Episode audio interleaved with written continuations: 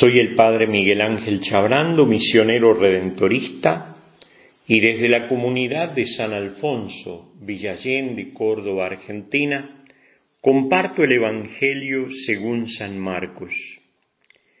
En aquel tiempo dijo Jesús a la muchedumbre, ¿se trae un candil para meterlo debajo de un tarro o debajo de la cama o para ponerlo en el candelero?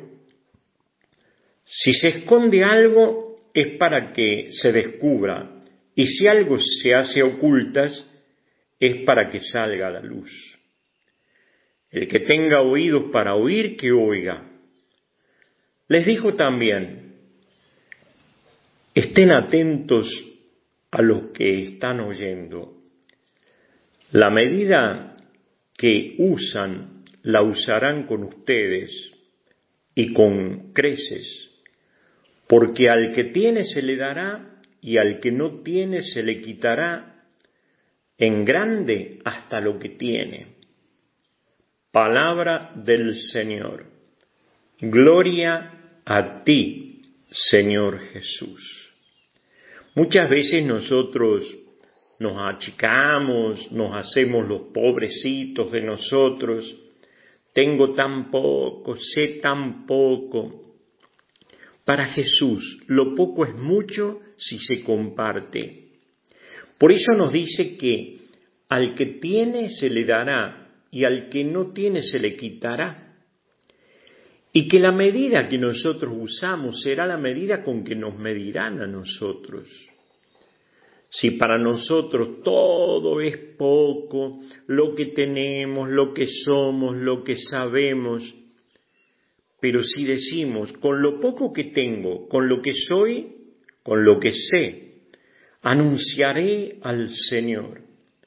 Pondré luz donde hay tinieblas, pondré vida ahí donde la vida está en crisis, donde hay enfermedad, donde la vida está amenazada entonces nuestra luz crece, nuestra vida crece. Es el modo que nos ha enseñado Jesús para vencer al miedo, los apocamientos, que lo que tenemos lo compartamos, porque cuando compartimos crece, se agranda. Nuestra alegría compartida es doble alegría.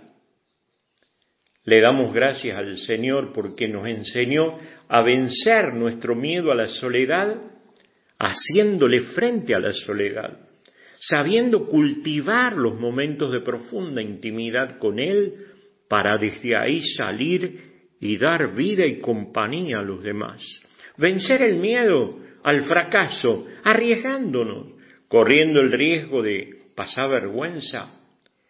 Pero si nosotros enterramos el talento, lo poquito que somos, nos achicamos, nos hacemos los que no podemos nada, cada día tendremos menos.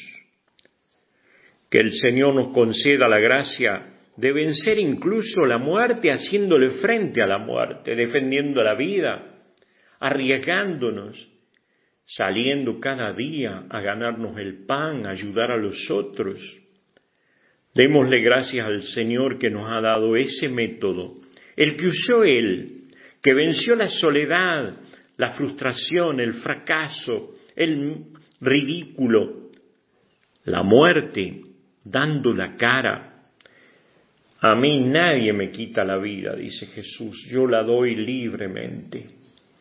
Ojalá que también nosotros, con lo que somos, lo que tenemos, podamos entregarnos enteramente para que el mundo tenga más luz se sienta más acompañado y ame más la vida habiendo vencido la muerte, como lo hace Jesús.